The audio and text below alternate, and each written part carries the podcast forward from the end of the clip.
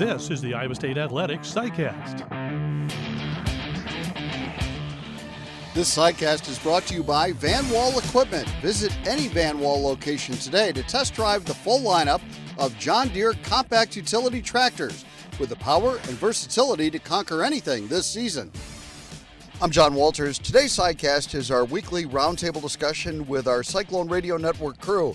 We have Eric Heft and Ryan Harklau to discuss this week's game with Texas. Should be a great one at MidAmerican Energy Field at Jack Trice Stadium. We hope you enjoy our roundtable discussion with Ryan Harklau and Eric Heft.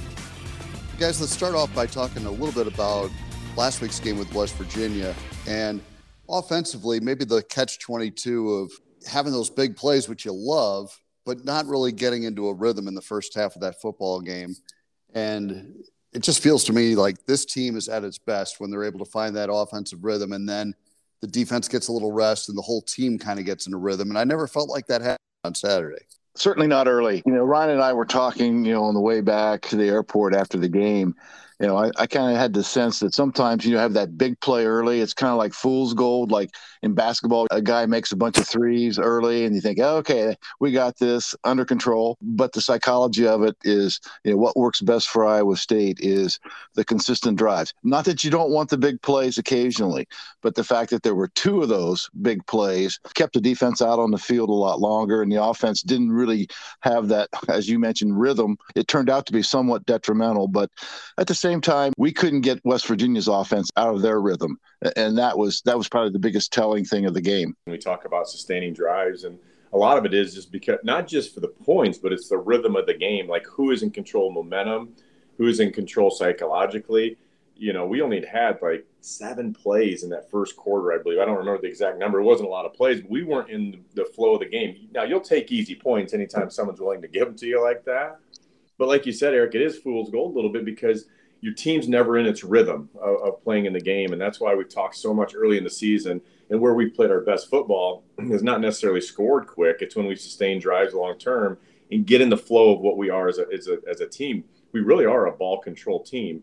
It doesn't mean we run off tackle all three plays or all three downs, but we do sustain drives by making nice, easy passes. You go for the next first down. You get anywhere for a 10 to 15 play drive in, and that's what's our strength. That's when we're at our best is when we're able to control the ball and control the game.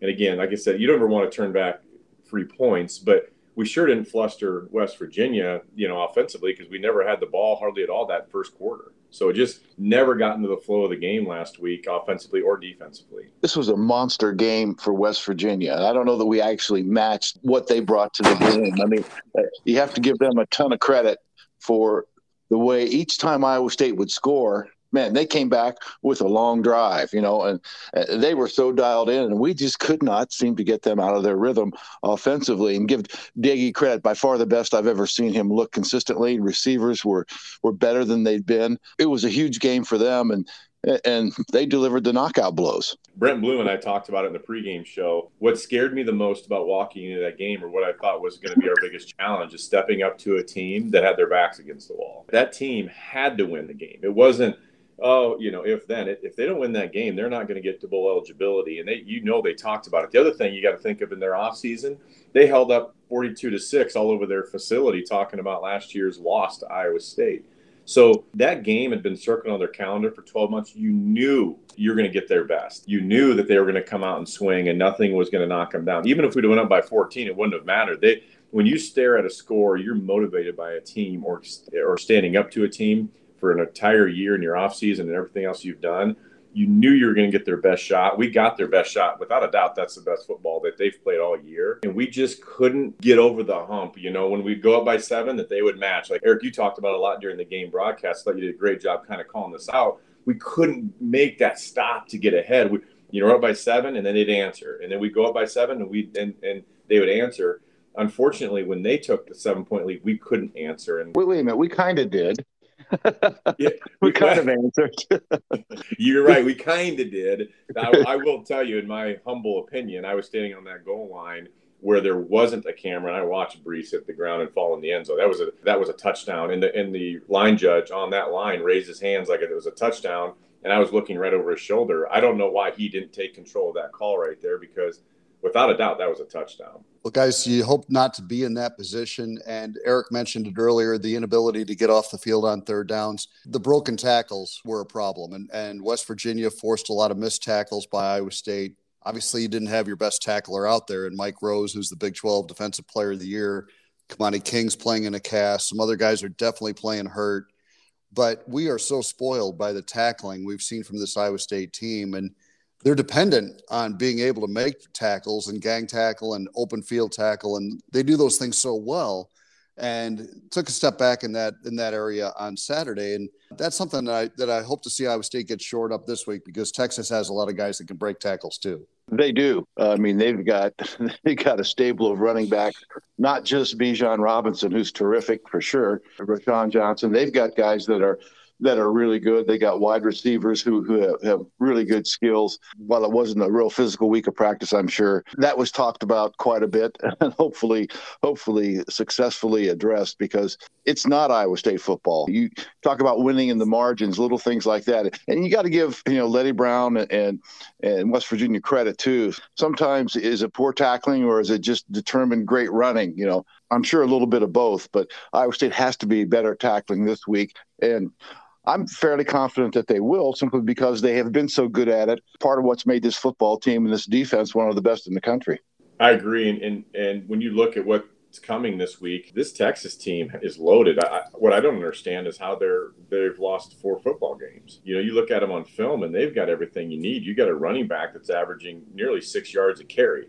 They got an offensive line that, in my opinion, is maybe the best offensive line we've seen all year. I don't, if I'm Texas, I probably run it 60 to 65 to 70 percent of the plays if I if I'm Texas because they're so stout up front. So they don't really do that. They still want to sling it around and pass it and do the Texas things that they do. But I think that's what's got them in trouble is I don't know if they really realize what their strength is. It's their offensive line with a great set of running backs behind them, but Robinson is special. You know, some of the cuts I've seen him make on film are just ridiculous. And as a tackler, Eric, when we look – at the film where we may have missed some tackles. It wasn't necessarily the point of attack when we got to the tackle that was the problem. It was the angles we were taking to the point of attack that I thought was the problem more than anything else. And what I mean, when you're approaching a ball carrier and you're going inside out, if you over pursue and you get yourself in a bad angle to make a tackle, it gives the advantage to the offense. And a lot of the times, I just thought we took bad angles to the ball once you get to there to make the tackle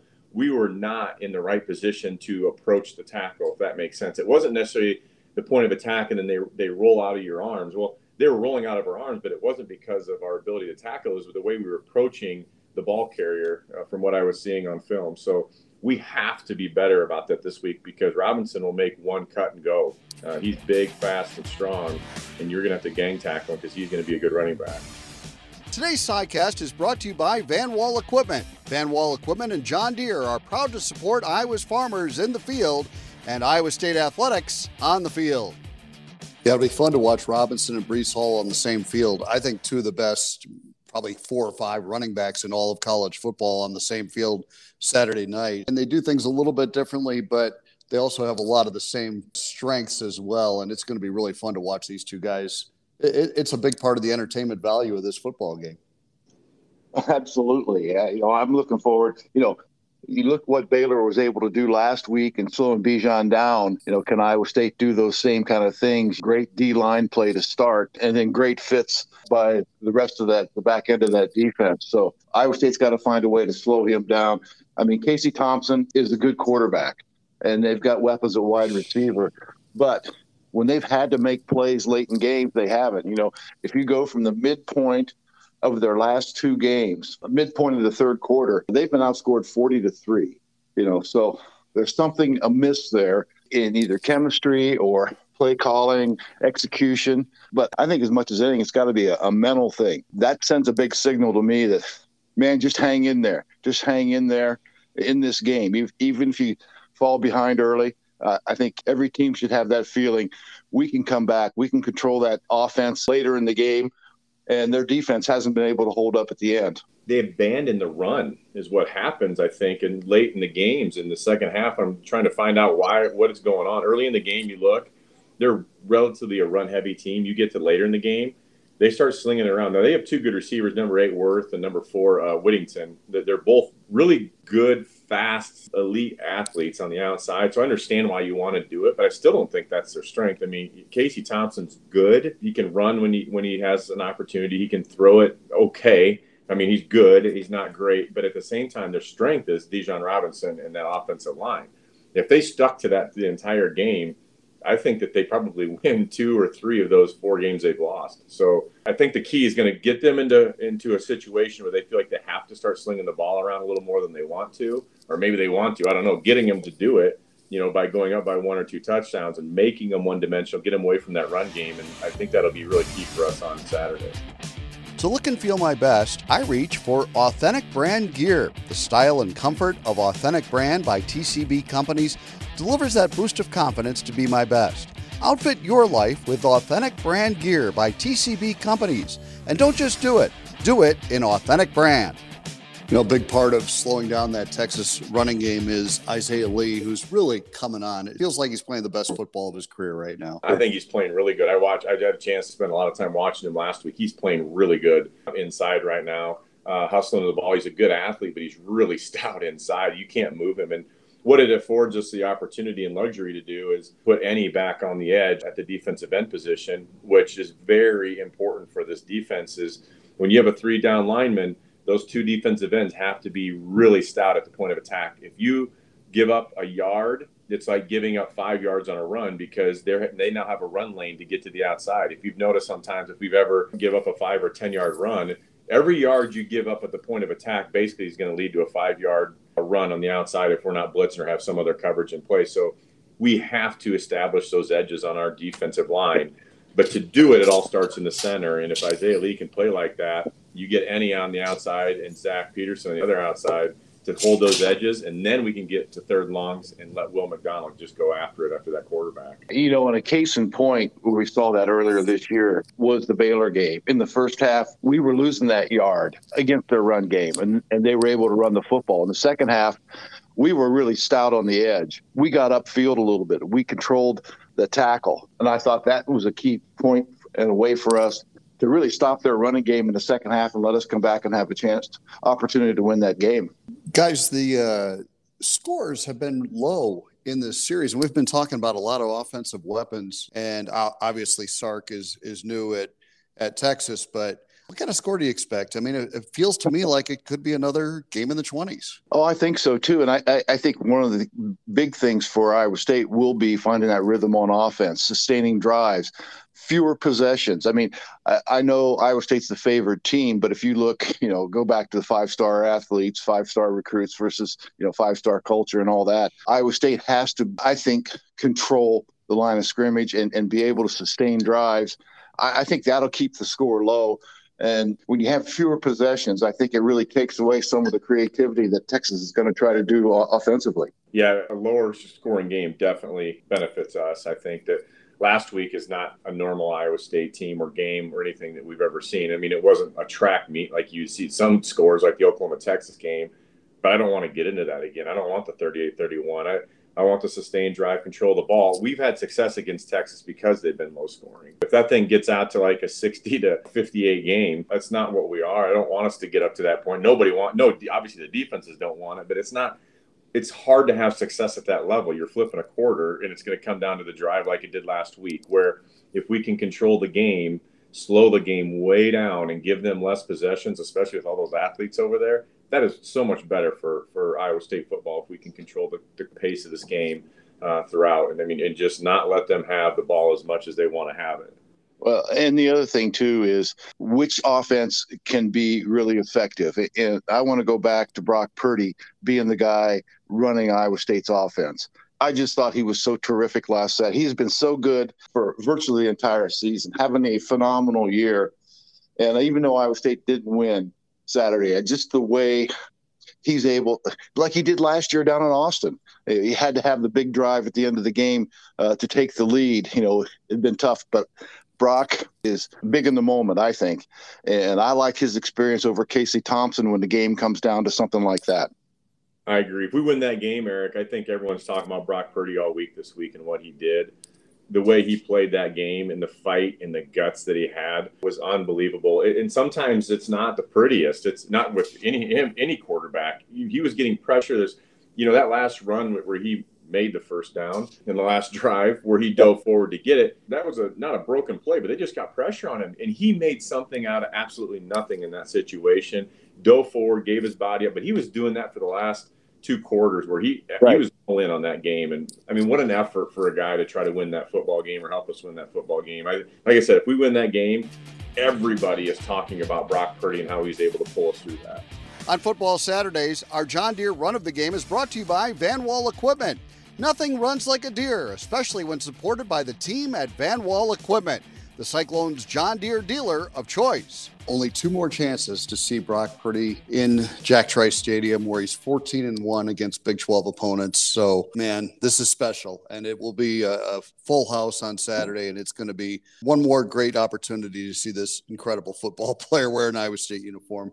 And the weather's shaping up, guys. I'm glad it's going to yeah. be nice. I know there was part of us that's thinking, "Man, let's make it as cold as possible for Texas," but I think it's better for the fans to be fully engaged and into the game. And I think the good weather will help there. Plus, it's good for Hark. I mean, he's not going to be down there whining yeah. like he was last week. that was beautiful. It turned out okay last week, but you. Re- I will tell you this: I'm super. I, when I saw the forecast this morning when I woke up, I. I was not disappointed to see what I'll be standing in on the sidelines. The other thing, too, I mean, our fans have been great as always. You know, but maybe get a really horrific call against us early in the game that shouldn't be a problem, Eric. It seems to be something going on right now. I mean, just look what happened in that Oklahoma State game after the alleged taunting penalty. I mean, that crowd uh, was not going to be denied the rest of that game. And, you know, I guess I'm half tongue in cheek, but the crowd needs to be really engaged. And I think a little bit warmer is going to make them more engaged than if they were shivering. Our guys, they're going to play with a fire this week. I know that for a fact. Coach Campbell will have these guys on top of it, and they will come out fired up to play. I, I, you know you're going to get Iowa State's best on Saturday. Last week was not their best. They almost won a game when they weren't their best, but I think Coach Campbell and, and a lot of the players say that wasn't our best, you know, and you know it. I've been there before. I've played in those games where I've gotten done, and, and we've all been in a time of competition. It wasn't like you weren't trying, but it just the light it just doesn't turn on, you know, where you're playing at the highest level, the, the level you know you can play at. And I think that – that Saturday when the light bulbs turn on and the TV cameras turn on, I think you're gonna you're gonna yeah. see a good Iowa State football team. No team plays their best game every week. It's impossible. I mean, it just it just doesn't happen. But Iowa State, for the most part, has been close to that for most of this year, and they'll need to be at their best Saturday. Uh, and if they are, I love their chances. All right, guys, we'll see you at the stadium Saturday night. Should be a lot of fun. All right, can't wait. Yeah, thanks, John. Go Cyclones. Today's SciCast was brought to you by Van Wall Equipment. Stop by one of their locations and learn how to farm better, work smarter, and play harder when you run with Van Wall and John Deere. Thanks for listening.